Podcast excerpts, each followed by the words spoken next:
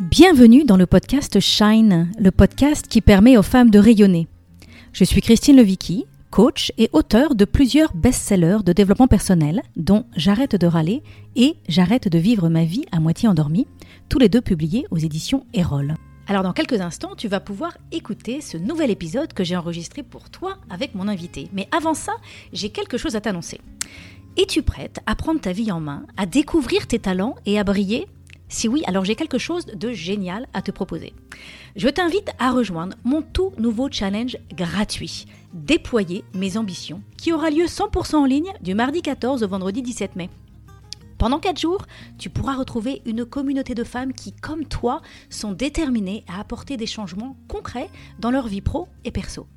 Et ensemble, nous allons explorer quatre révélations. Mardi, nous allons parler de « Tu as déjà de la brillance, il ne te manque rien ». Mercredi, ose dépasser tes peurs et te déployer. Jeudi, ne laisse pas les autres te retenir et te limiter. Et enfin, vendredi, crée plus d'impact et de plaisir dans ta vie.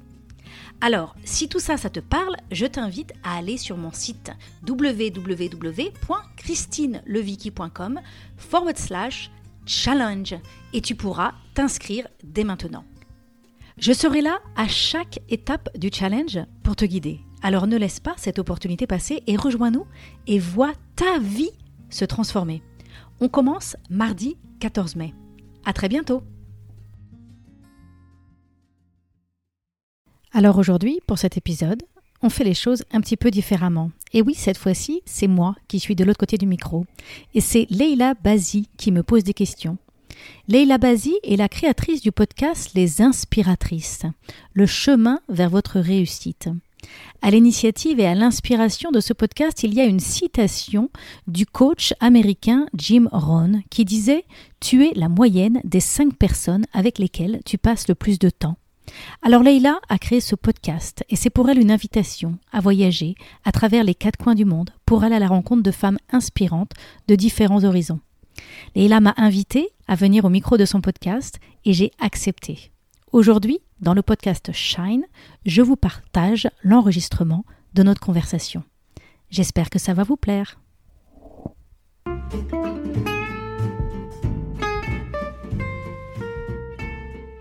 Bonjour les inspiratrices. Préparez-vous pour recevoir une bonne dose d'énergie et d'inspiration.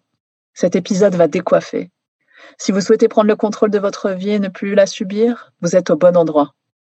J'ai l'honneur de recevoir dans cet épisode quatorze Christine Lewicki, coach certifiée, entrepreneur, maman et femme qui ose briller sans retenue ni délai. Elle est l'auteure de plusieurs best-sellers de développement personnel dont J'arrête de râler et Wake Up. Christine croit profondément que nous pouvons, nous les femmes, nous construire une vie radicalement libre et choisie, bien loin des dictates, des idées reçues et des conditionnements. Elle croit que non seulement nous le pouvons, mais en plus nous le devons, car nous les femmes avons un rôle à jouer pour influencer l'avenir de notre humanité. Alors je vous invite à vous installer confortablement et j'accueille sans plus tarder Christine.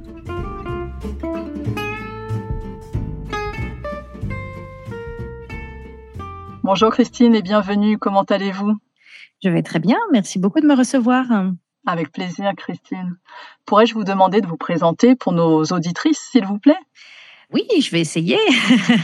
Alors, donc, je suis Christine Lewicki. Euh, je suis connue professionnellement comme étant l'auteure de plusieurs best-sellers de développement personnel, dont euh, toute la série de livres sur la thématique de J'arrête de râler. Donc, euh, J'arrête de râler, J'arrête de râler sur mes enfants et mon conjoint, et J'arrête de râler au boulot. Et aussi mon livre Wake Up, quatre principes fondamentaux pour arrêter de vivre sa vie à moitié endormie. Je suis coach certifiée depuis maintenant plus de quinze ans. J'ai accompagné des, des centaines et des milliers de personnes dans cette voie de, d'arrêter de râler, d'être entrepreneur de sa vie, de vivre une vie radicalement libre et choisie. Sinon, je suis une maman de trois enfants. Je vis aux États-Unis depuis maintenant plus de vingt ans, en Californie. Voilà, je suis une, une femme qui, qui essaye d'appliquer tout ce qu'elle prêche. donc, euh, donc, ça rend ma vie passionnante. Merci beaucoup, Christine, pour cette présentation et, et hâte euh, que vous nous en disiez plus sur toutes vos activités au cours de cette interview. Les femmes ont tendance à vouloir chercher la perfection dans leur vie personnelle et professionnelle. Ce syndrome de la bonne élève ou encore de la gentille petite fille qui nous suit partout et nous épuise et nous enferme dans une spirale infernale. Nous croulons sous les to-do list à rallonge que l'on connaît très bien sans jamais en voir le bout. Et ce qui est le plus désolant, c'est que souvent ces actions relèvent du quotidien et viennent grignoter tout le temps et ne nourrissent pas une satisfaction personnelle. Le mode pilote automatique est enclenché, on s'exécute comme un robot et on s'oublie, on n'avance pas et surtout on s'épuise. En quoi ce syndrome de la bonne élève empêcherait les femmes de vivre leur vie de manière éveillée et de vivre aussi pour elles? Comment le vaincre, selon vous? Mmh. Alors, c'est, c'est passionnant de commencer par ce sujet. J'appelle ça, moi aussi, le syndrome du hamster.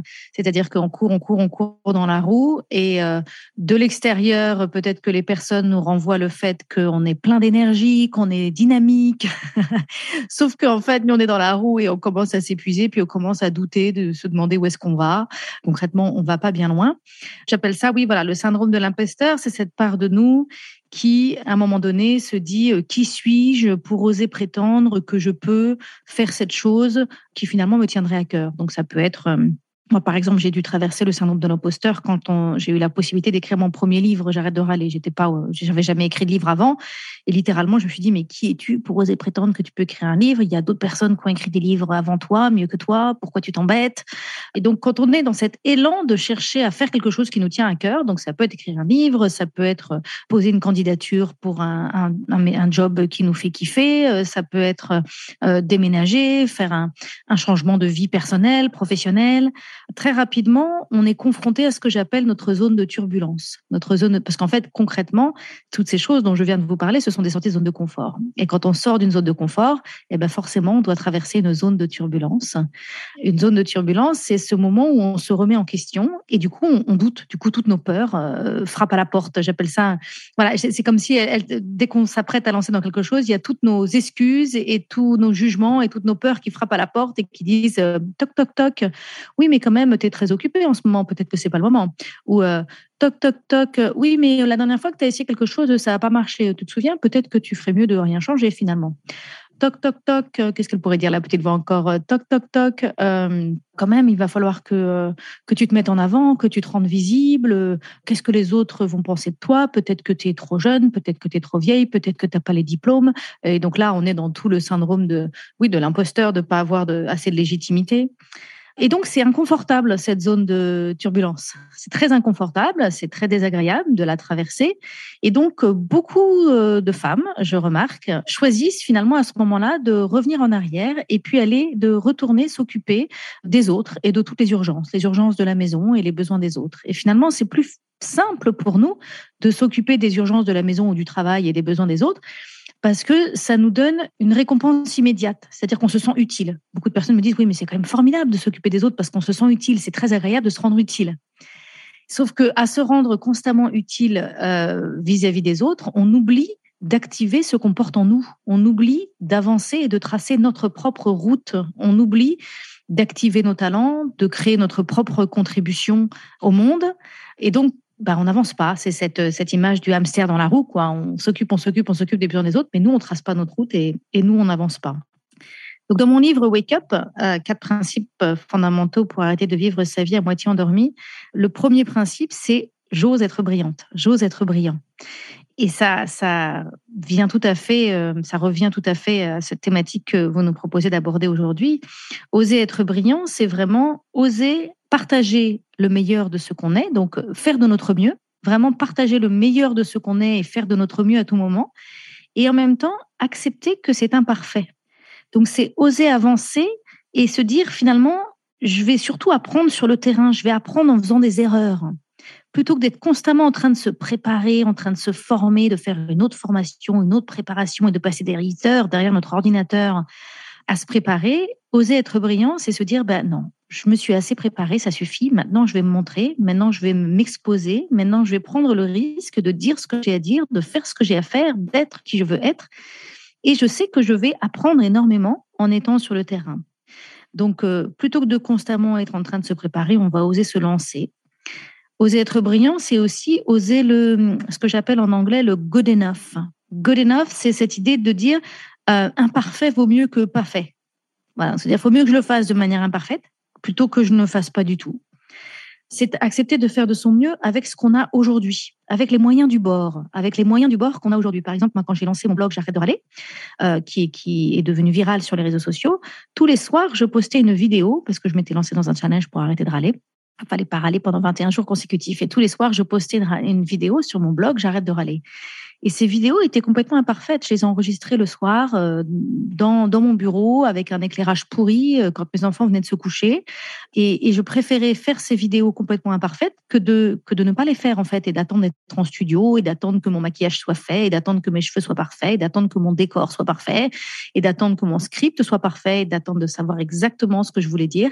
Mais non, je les enregistrais, je me disais, ben voilà, j'ai trois minutes, je mettais la caméra en route, j'enregistrais mes vidéos. Et finalement, ce sont ces vidéos qui sont devenues virales. C'est d'ailleurs intéressant de se dire que parfois, dans le syndrome de l'imposteur, on cherche la perfection. Or, aujourd'hui, on vit dans une époque où les personnes valorisent énormément l'imperfection et la vulnérabilité. Merci beaucoup, Christine. Alors, euh, un conseil pour euh, toutes ces dames, osez l'imperfection et, et acceptez vos imperfections.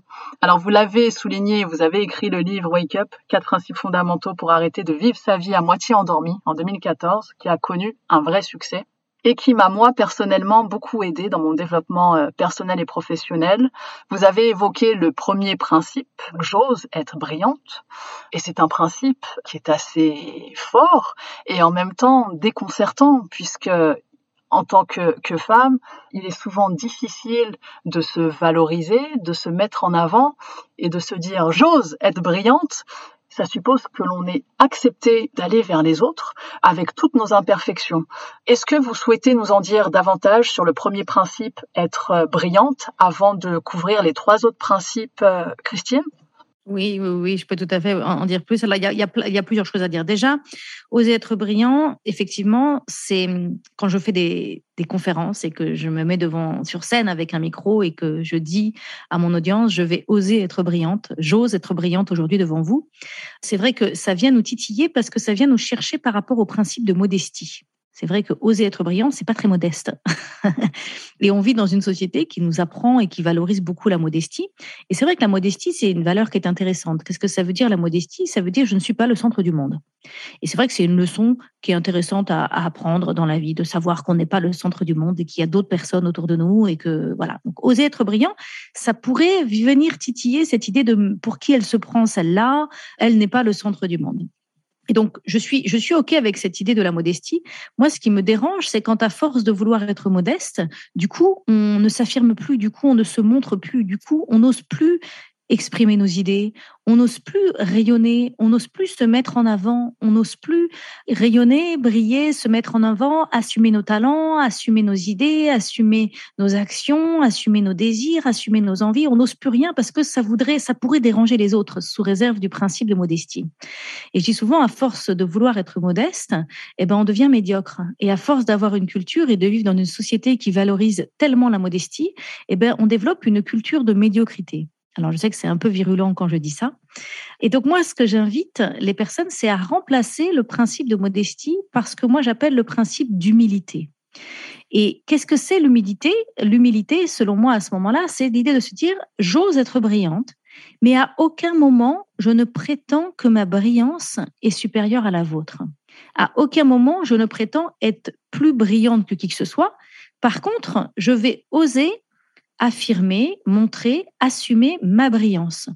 Toute ma brillance, sans retenue ni délai, mais à aucun moment je prétends que ma brillance est meilleure que la vôtre. Donc, je vais en même temps vous inspirer, vous encourager, vous aussi, à affirmer et à montrer et à activer votre brillance. Et je crois que si nous vivions dans, un, dans une société où nous étions tous motivés à célébrer le fait que les personnes autour de nous assument leur brillance, je pense que bah, nous, vive, nous vivrions dans une société plus intelligente, plus riche, plus innovante, parce que chacun partagerait le meilleur de, de lui-même avec le monde.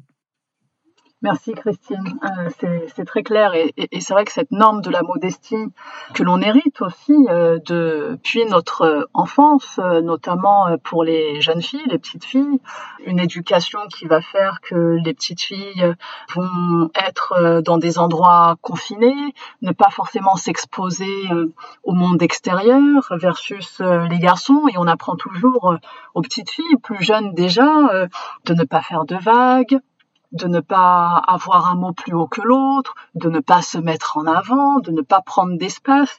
Donc effectivement, cette norme de la modestie que l'on nous inculque finalement inconsciemment peut venir effectivement euh, nous causer euh, quelques difficultés et brider effectivement nos, nos talents, notre potentiel.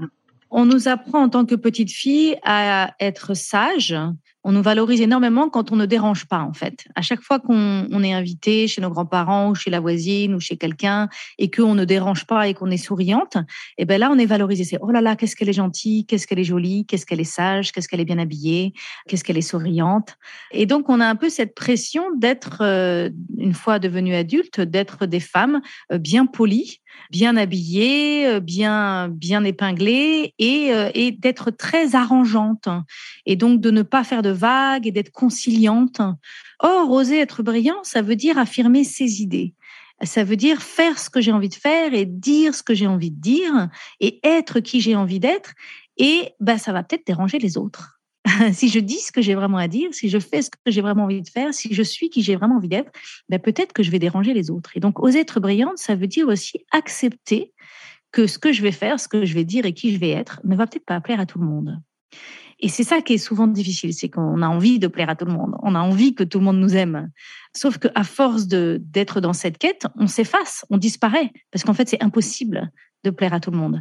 Et donc, comme c'est impossible ben, et, que, et que ça nous fait peur, ben, du coup, on ne se montre pas, on reste en retrait et euh, ben, on préfère finalement se perdre à, à s'occuper, à passer le balai dans la cuisine, à s'inquiéter de toute la to-do list de choses à faire. Et ben, malheureusement, euh, le monde nous attend. En attendant, le monde nous attend parce qu'on n'a pas partagé ce qu'on avait à partager avec le monde, avec la société. Tout à fait. Et le temps passe tellement vite. Alors le premier principe, mesdames, osez être brillantes. Faites taire cette norme de la modestie et vivre la vie que vous souhaitez vivre pleinement et avec cette belle valeur qui est l'humilité également que vous avez partagée, Christine. Donc, mesdames, osez être brillantes. Le deuxième principe que vous partagez dans votre livre, « Je pose des actes à la hauteur de mes ambitions ». Dans l'épisode six de la saison un, j'aborde la question du sens que l'on souhaite donner à sa vie, notamment avec le concept de l'ikigai.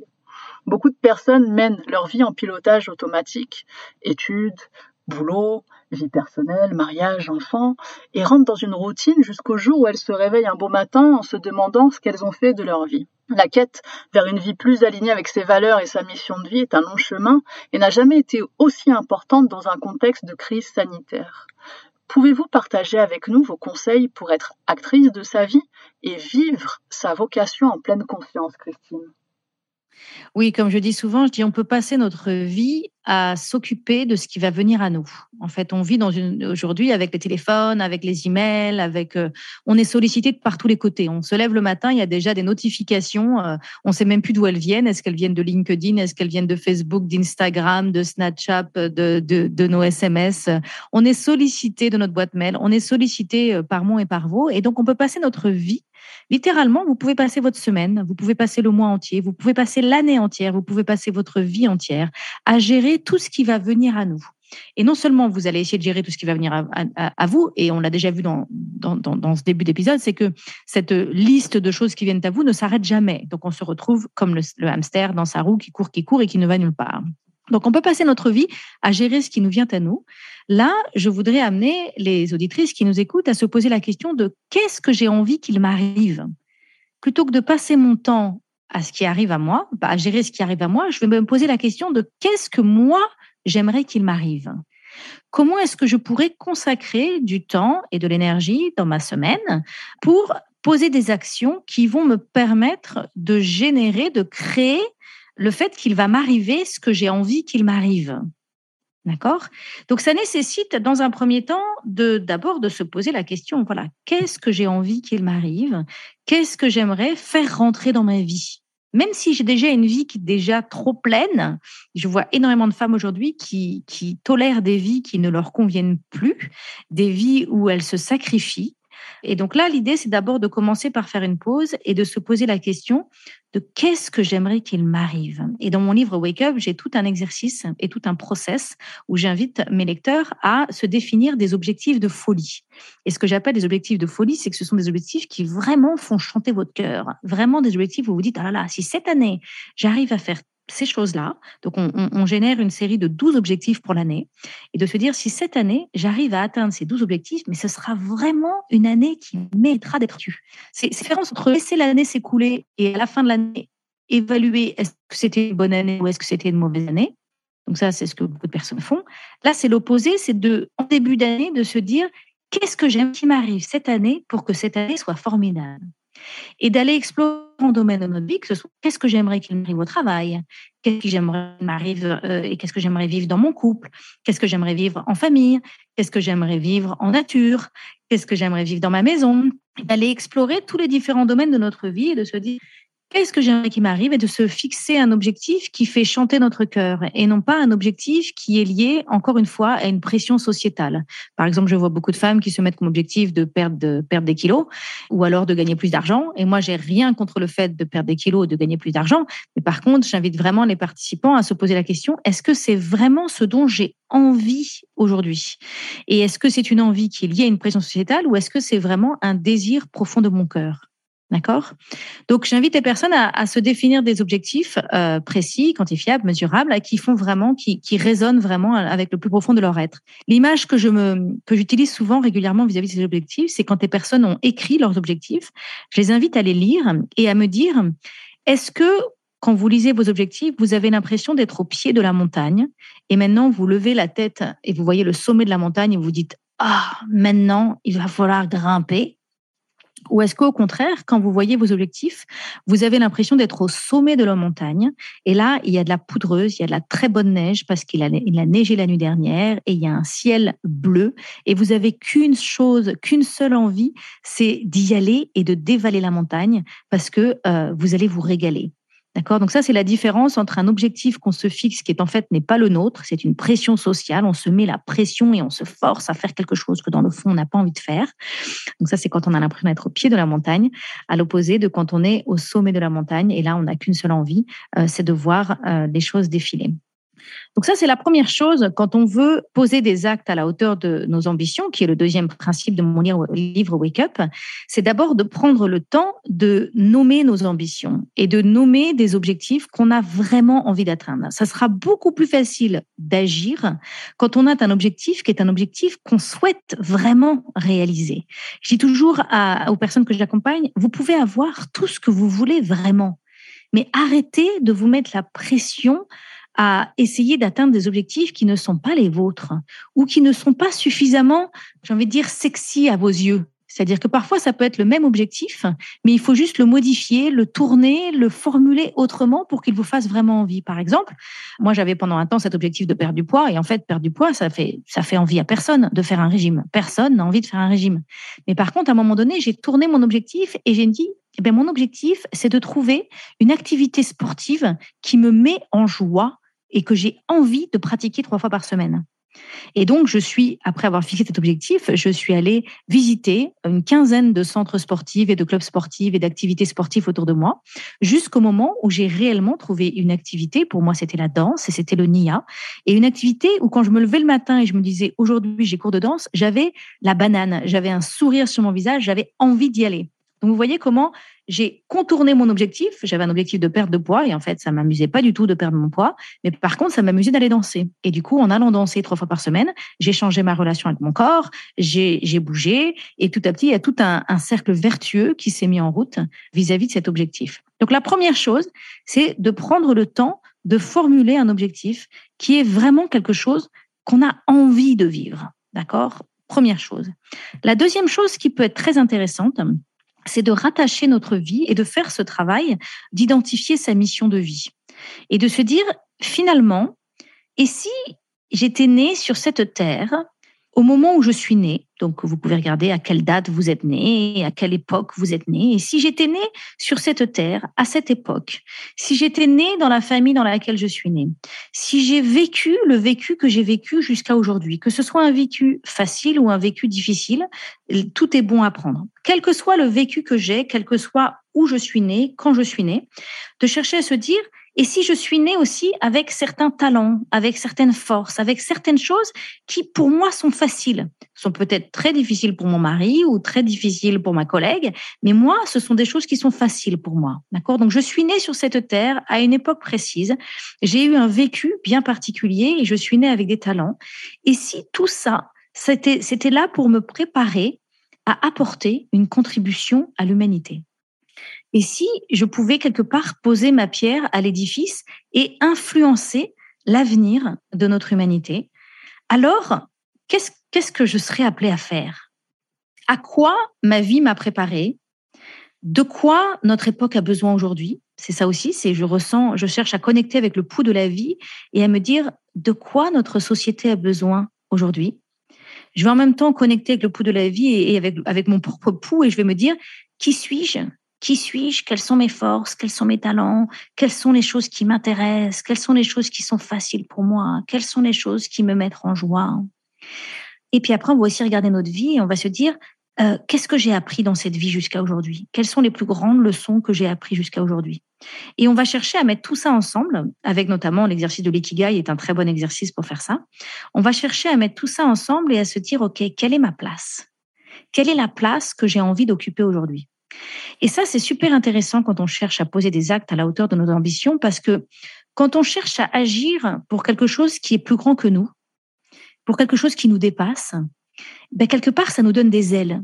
On, on se dit, on se dit, je dois vraiment y arriver, parce que c'est pas que pour moi, c'est pas que pour mon ego, c'est pas que c'est, c'est pour quel, c'est pour les autres, c'est pour la société, c'est pour l'humanité. J'ai quelque chose de plus grand que moi qui m'anime. Et ça, ça nous aide à sortir de, à traverser nos fameuses zones de turbulence dont on a parlé tout à l'heure. Ça nous aide à sortir de notre zone de confort, parce qu'on ne le fait pas que pour notre ego. C'est notre ego qui a peur, d'accord ? On doit dépasser notre ego pour pouvoir traverser notre zone de turbulence, mais on le fait pas pour notre ego. On le fait pour quelque chose de plus grand que nous. Alors après, pour être honnête, quand on arrive à atteindre un objectif, moi, quand j'écris un livre et que j'ai trois cent mille exemplaires vendus, c'est clair que quand j'ai écrit ce livre, j'ai été animée par une mission plus grande que moi. Je me suis dit, euh, ça va transformer la vie des gens, ça va cicatriser des relations de couple, ça va changer la vie au boulot, des collaborateurs et des équipes. Enfin, j'étais animée par quelque chose de plus grand que moi et par une mission. Après, au final, quand, quand je me retrouve à passer à la télé ou que je, et que je remarque que j'ai vendu des milliers d'exemplaires, mon ego est content aussi. C'est sûr que mon ego est content aussi, mais je ne l'ai pas fait pour mon ego. J'ai été animée par quelque chose de bien plus grand que moi et c'est ça qui m'a amenée à, et qui m'a permis de me dépasser. Je crois que si je l'avais fait que pour mon ego, je n'aurais jamais pu me dépasser.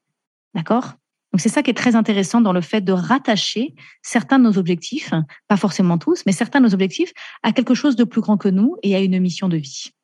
Merci Christine. Avoir une mission plus grande que soi. Euh, le deuxième principe partagé par Christine, je pose des actes à la hauteur de mes ambitions. Alors le troisième principe que vous partagez, je crée ma réalité avec mes mots. Nos mots, nos paroles peuvent avoir un impact sur nos actions et nos comportements. Les mots réducteurs que nous pouvons utiliser ont tendance à minimiser l'impact de nos réalisations et ainsi à affecter notre confiance en nous et notre estime en nous. Quels sont vos conseils, Christine, pour nourrir un état d'esprit positif et cultiver l'optimisme dans un monde incertain et anxiogène ? mmh, mmh. Alors déjà, la première chose que je veux dire, c'est que le, le, vent, le développement personnel a vraiment le vent en poupe hein, depuis maintenant plus de dix ans. Quand on va dans les, dans les librairies, il y a énormément de livres sur le développement personnel. Quand on va sur les réseaux sociaux, il y a énormément de messages et énormément de coachs et de personnes qui sont porteurs de développement personnel et énormément de personnes qui s'inscrivent dans tous ces programmes et qui ont envie de changer leur vie. On a découvert, euh, vraiment, on est dans une ère aujourd'hui, où, une ère sociétale, hein, où les humains se rendent compte qu'ils peuvent entreprendre leur vie et se rendent compte qu'ils peuvent influencer leur réalité bien plus qu'ils ne le pensaient euh, auparavant. D'accord ? Donc, c'est formidable. Hein, c'est, c'est l'ère de l'innovation, c'est l'ère de l'entrepreneuriat. Euh, même si on n'est pas entrepreneur, on a envie d'entreprendre sa vie de manière générale. Donc, ça, c'est formidable. Et moi, je dis souvent aux personnes, si vous voulez changer votre vie, si vous voulez transformer votre vie, la première chose que vous pouvez faire, qui est peut-être la plus simple, alors, c'est pas forcément évident, mais c'est la plus accessible. La première chose que vous pouvez faire pour changer votre vie, c'est changer les conversations que vous avez dans votre vie. C'est de changer les mots qui sortent de votre bouche. Et un moyen de comprendre ça, c'est d'essayer tout simplement de se remémorer la journée d'hier. Essayez de vous remémorer la journée d'hier ou la semaine dernière. Et vous verrez que quand vous cherchez à vous remémorer du passé, beaucoup de choses dont vous allez vous souvenir, ce sont des conversations que vous avez eues. Un échange que vous avez eu avec votre enfant, un échange que vous avez eu avec, euh, avec un membre de votre famille ou avec un collègue ou avec euh, votre patron. Ça peut être un échange agréable ou un échange très désagréable. Mais les conversations que nous avons au fil de notre journée sont finalement une énorme part de notre expérience de vie. Ça prend une place énorme dans l'expérience que nous avons de notre vie. Et donc, le meilleur moyen de changer sa vie, c'est de changer les conversations que nous avons dans notre vie. Et donc, de se poser la question, est-ce qu'aujourd'hui, la, d'évaluer un peu la richesse et, la, et le niveau de résonance des échanges que je nourris et que je démarre ou dans lesquels je m'engage au fur et à mesure de ma journée. Donc là, bien évidemment, autour de ce troisième principe, euh, je crée ma réalité avec mes mots. J'invite mes lecteurs à lire mon livre « J'arrête de râler », dans lequel vraiment je raconte à quel point cette habitude que nous avons de râler, je crois que beaucoup de personnes râlent, déjà sans s'en rendre compte. Euh, moi, je crois que si j'avais vu mon propre livre « J'arrête de râler » en librairie, je ne l'aurais pas acheté parce que je me serais dit « moi, je ne râle pas ». Parce que je n'étais pas une grosse râleuse. Vous savez, on a tous entre, dans notre famille un, un râleur ou une râleuse ou au travail, quelqu'un qui nous casse les oreilles en permanence. Moi, je n'étais pas un, un gros râleur ou une grosse râleuse de service. J'étais juste quelqu'un qui râlait pas plus que les autres. J'avais, je râlais normalement, en fait. Sauf qu'en fait, j'ai réalisé que je râlais tout le temps. Et qu'est-ce que ça veut dire râler ? Ça veut dire que dans mes échanges, dans la cuisine le matin quand mes enfants se préparent à l'école ou, ou quand je suis sur la route et que je suis à un trajet pour aller à un rendez-vous ou quand je suis devant mon ordinateur, devant ma boîte mail ou quand je suis dans mon lit et que je me couche épuisée, éreintée à la fin de la journée. La râlerie, c'est tous ces moments où je me positionne en victime. Tous ces moments où je pointe du doigt un coupable. Mon enfant, le chauffard, ma boîte mail, mon patron. Et ça, ce sont des mots qui sortent de ma bouche. Ce sont des... des Alors déjà, c'est important parce que c'est des mots qui sortent de ma bouche et du coup, je finis par croire ce que je dis. Et donc, je finis par croire que c'est infernal, que c'est toujours pareil, que ça fait trois fois que je le demande, que personne ne m'écoute, que c'est toujours moi qui fais tout, qu'on m'aide jamais et que je suis fatiguée. Et on, on finit par croire que, que ça, ça devient notre réalité, en fait. Cette conversation que l'on nourrit, même de manière anodine, même sans vraiment être agressif, même sans forcément, même si le reste de la journée, on est positif. Tous ces mots qui sortent de notre bouche nous amènent à développer petit à petit une posture de victime. Et quand on arrête de râler, en fait, qu'est-ce que ça veut dire arrêter de râler ? Ça veut dire qu'on se lève le matin et on se dit aujourd'hui, quoi qu'il arrive, quoi qu'il advienne, je ne serai victime de rien ni de personne. Et donc, dans nos conversations, on va refuser, on va se retenir de nourrir cette idée que je suis victime de quelqu'un ou de quelque chose. Et quand on fait ça, eh ben en fait, tout d'un coup, tout devient possible. Tout d'un coup, c'est comme si le ciel se dégageait. C'est comme si avant, on avait un ciel avec plein de nuages et qu'on se trimballait nos nuages au-dessus de notre tête toute la journée. Et là, quand on arrive à changer nos conversations et qu'on arrive à changer notre manière de parler, et bien tout d'un coup, le, le ciel se dégage.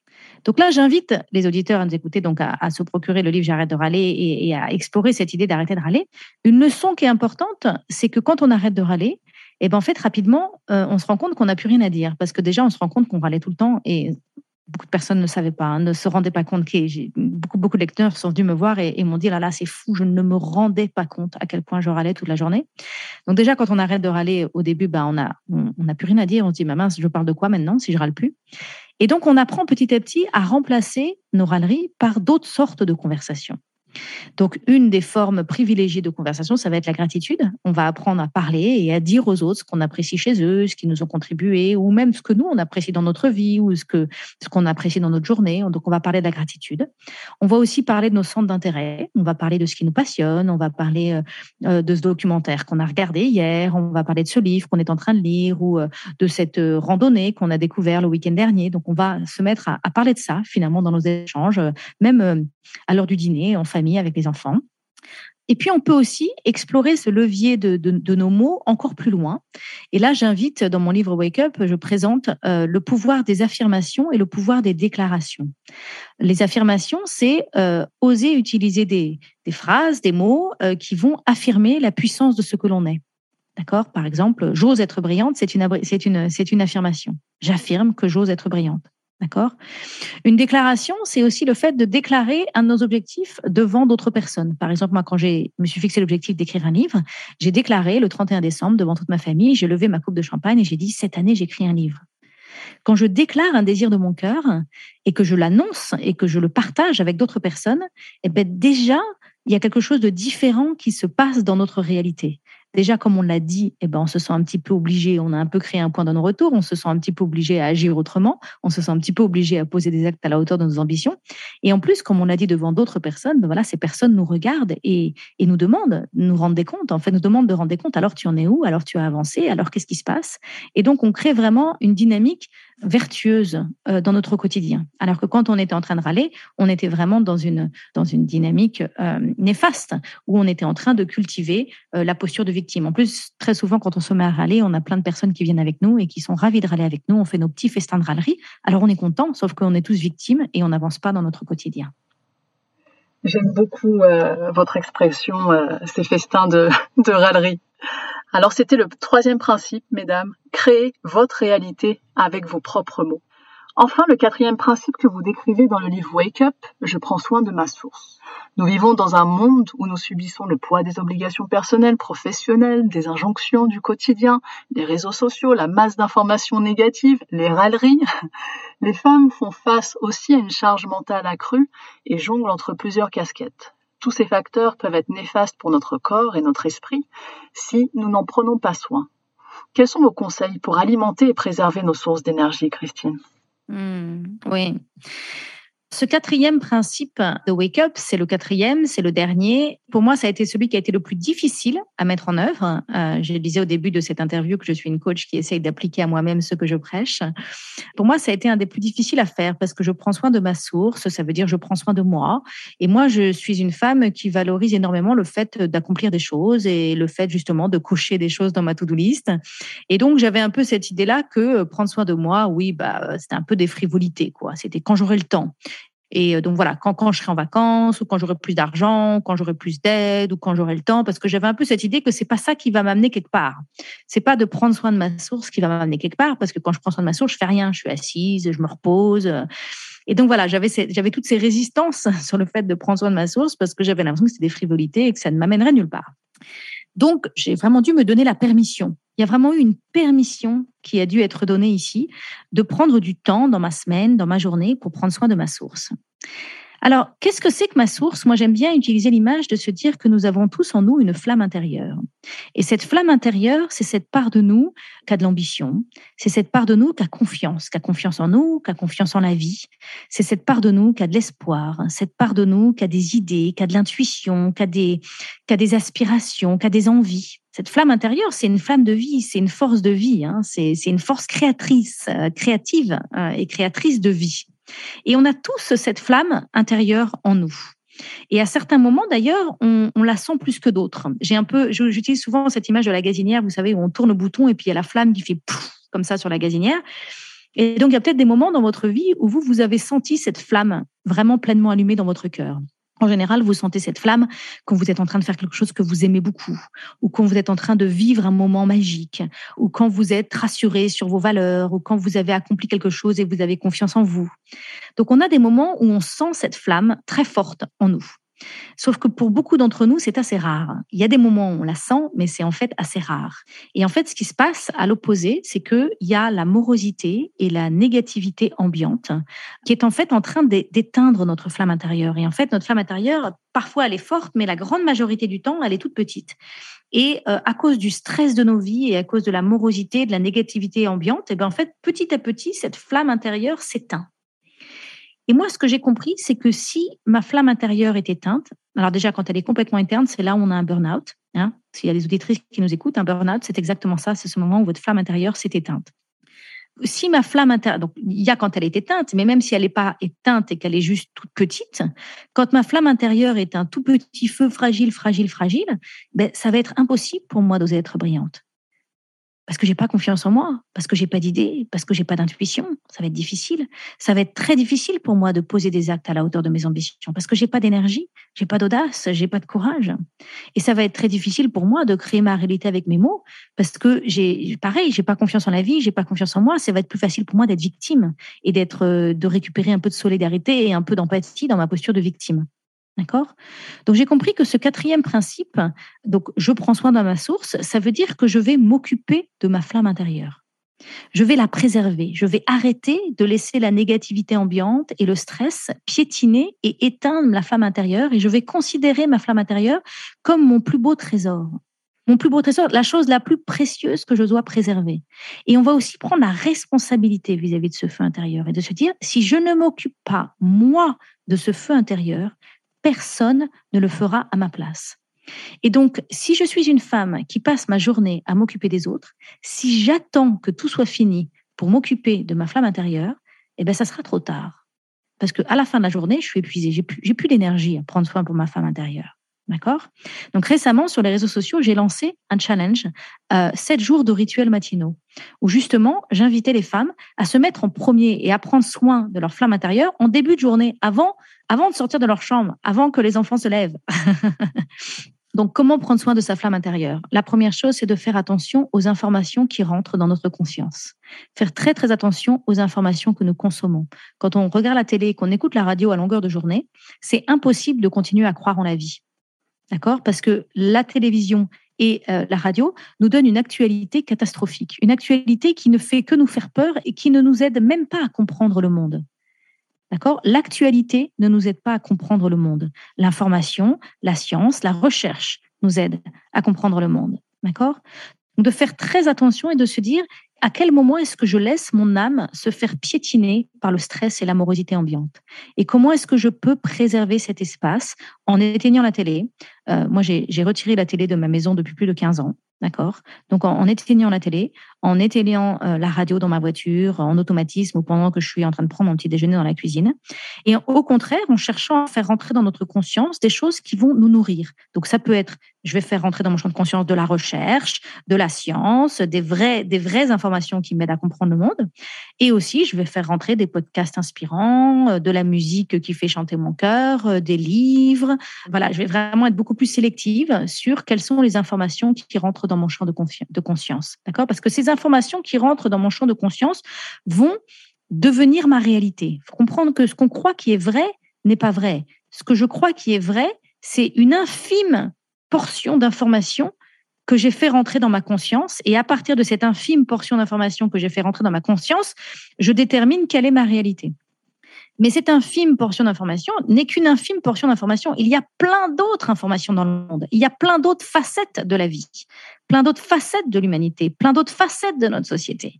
Et donc, je peux choisir ce qui rentre dans mon champ de conscience. Donc ça, c'est la première chose. La deuxième chose, pour moi, c'est vraiment de faire un retour à notre corps. J'ai l'impression qu'on est énormément dans notre tête. Et dans notre tête, il y a nos jugements, il y a nos peurs, il y a nos limitations.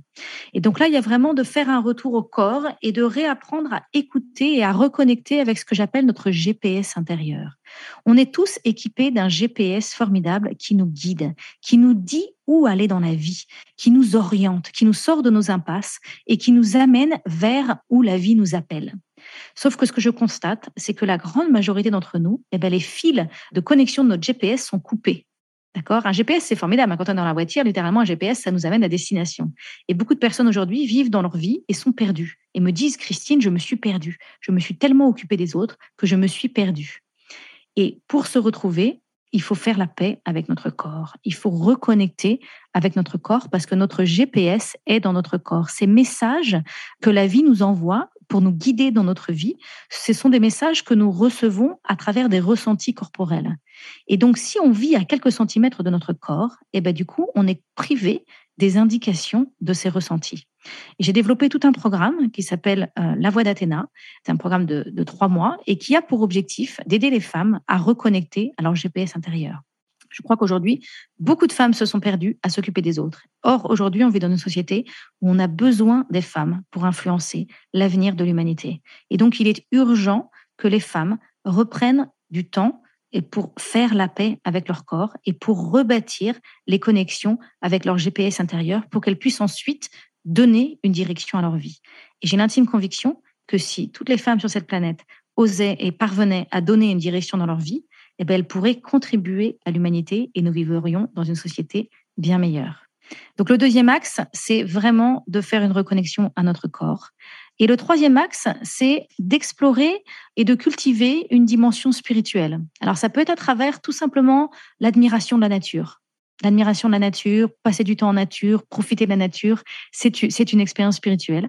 Ça peut être aussi la méditation, ça peut être la prière, ça peut être euh, toutes ces quêtes de la philosophie, toutes ces quêtes où on se questionne sur le sens de la vie et on se questionne sur pourquoi on est là et on cherche à, à trouver notre juste place et à comprendre le sens de notre humanité. Euh, je crois que tout, toutes ces choses-là sont vraiment très, très riches euh, pour nous aider à prendre soin de notre source. Merci Christine. Alors c'était le dernier principe que vous exposez dans votre livre Wake Up.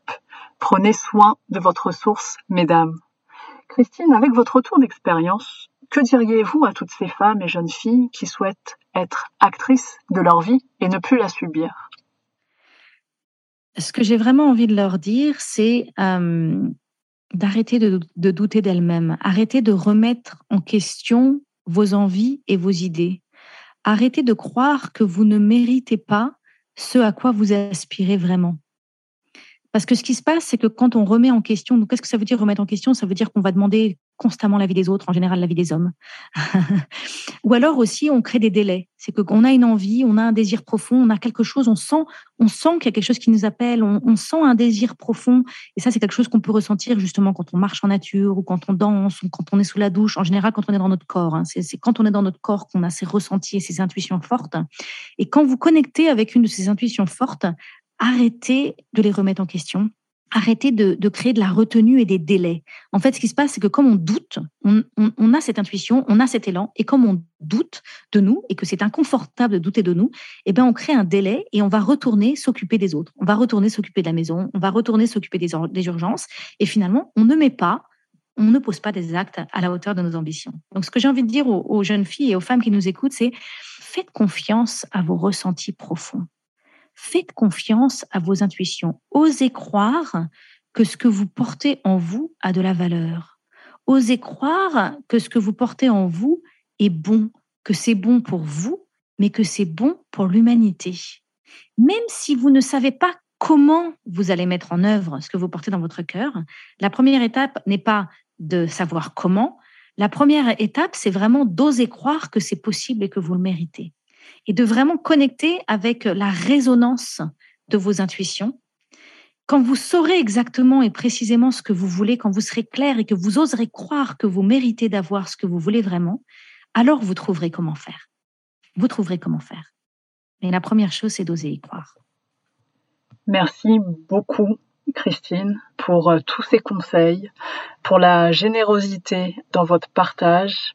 Wake Up, un livre inspirant, que je ne peux que recommander. Alors, je rappelle les quatre principes, mesdames. Le premier principe, j'ose être brillante. Le second, je pose des actes à la hauteur de mes ambitions. Le troisième, je crée ma réalité avec mes mots. Et enfin, le dernier, je prends soin de ma source. Mille merci, Christine, pour votre disponibilité et générosité. C'était un pur plaisir que de vous écouter pendant une heure. J'ai, j'ai bu vos, vos paroles, ça résonne, ça fait écho et je pense que ce sera le cas pour beaucoup d'autres femmes qui écouteront cet épisode. Et mesdames, je ne peux que vous recommander la lecture des livres « J'arrête de râler »,« Wake Up » de Christine Lewicki, qui sont juste un pur bonheur et l'occasion de s'accorder aussi une vraie pause pour se recentrer sur soi et oser faire briller notre zone de génie. Merci beaucoup, Christine. Merci, Leïla. Si vous avez aimé cet épisode et si vous aimeriez m'entendre parler sur d'autres sujets, alors je vous invite à écouter l'épisode cent, intitulé « Oser s'émanciper », ainsi que l'épisode quatre-vingt-six, « Vous doutez de vous, vous n'êtes pas seul », l'épisode quatorze, « J'arrête de râler », ainsi que l'épisode sept, « Oser être brillant ». Bonne écoute. Si tu aimes ce podcast et que tu veux m'encourager à continuer, je t'invite à mettre cinq étoiles à partir de ton téléphone sur Apple Podcast ou sur ta plateforme préférée. Tu peux aussi partager l'épisode que tu viens d'écouter avec ton entourage si tu penses que cela pourrait les intéresser. Et si tu as envie d'aller plus loin, je t'invite à t'inscrire à la newsletter Shine sur mon site christinelewicki.com forward slash inscription. Tu pourras recevoir mes meilleurs conseils pour prendre le pouvoir sur ta vie et rayonner. En attendant, je te dis à bientôt pour un nouvel épisode.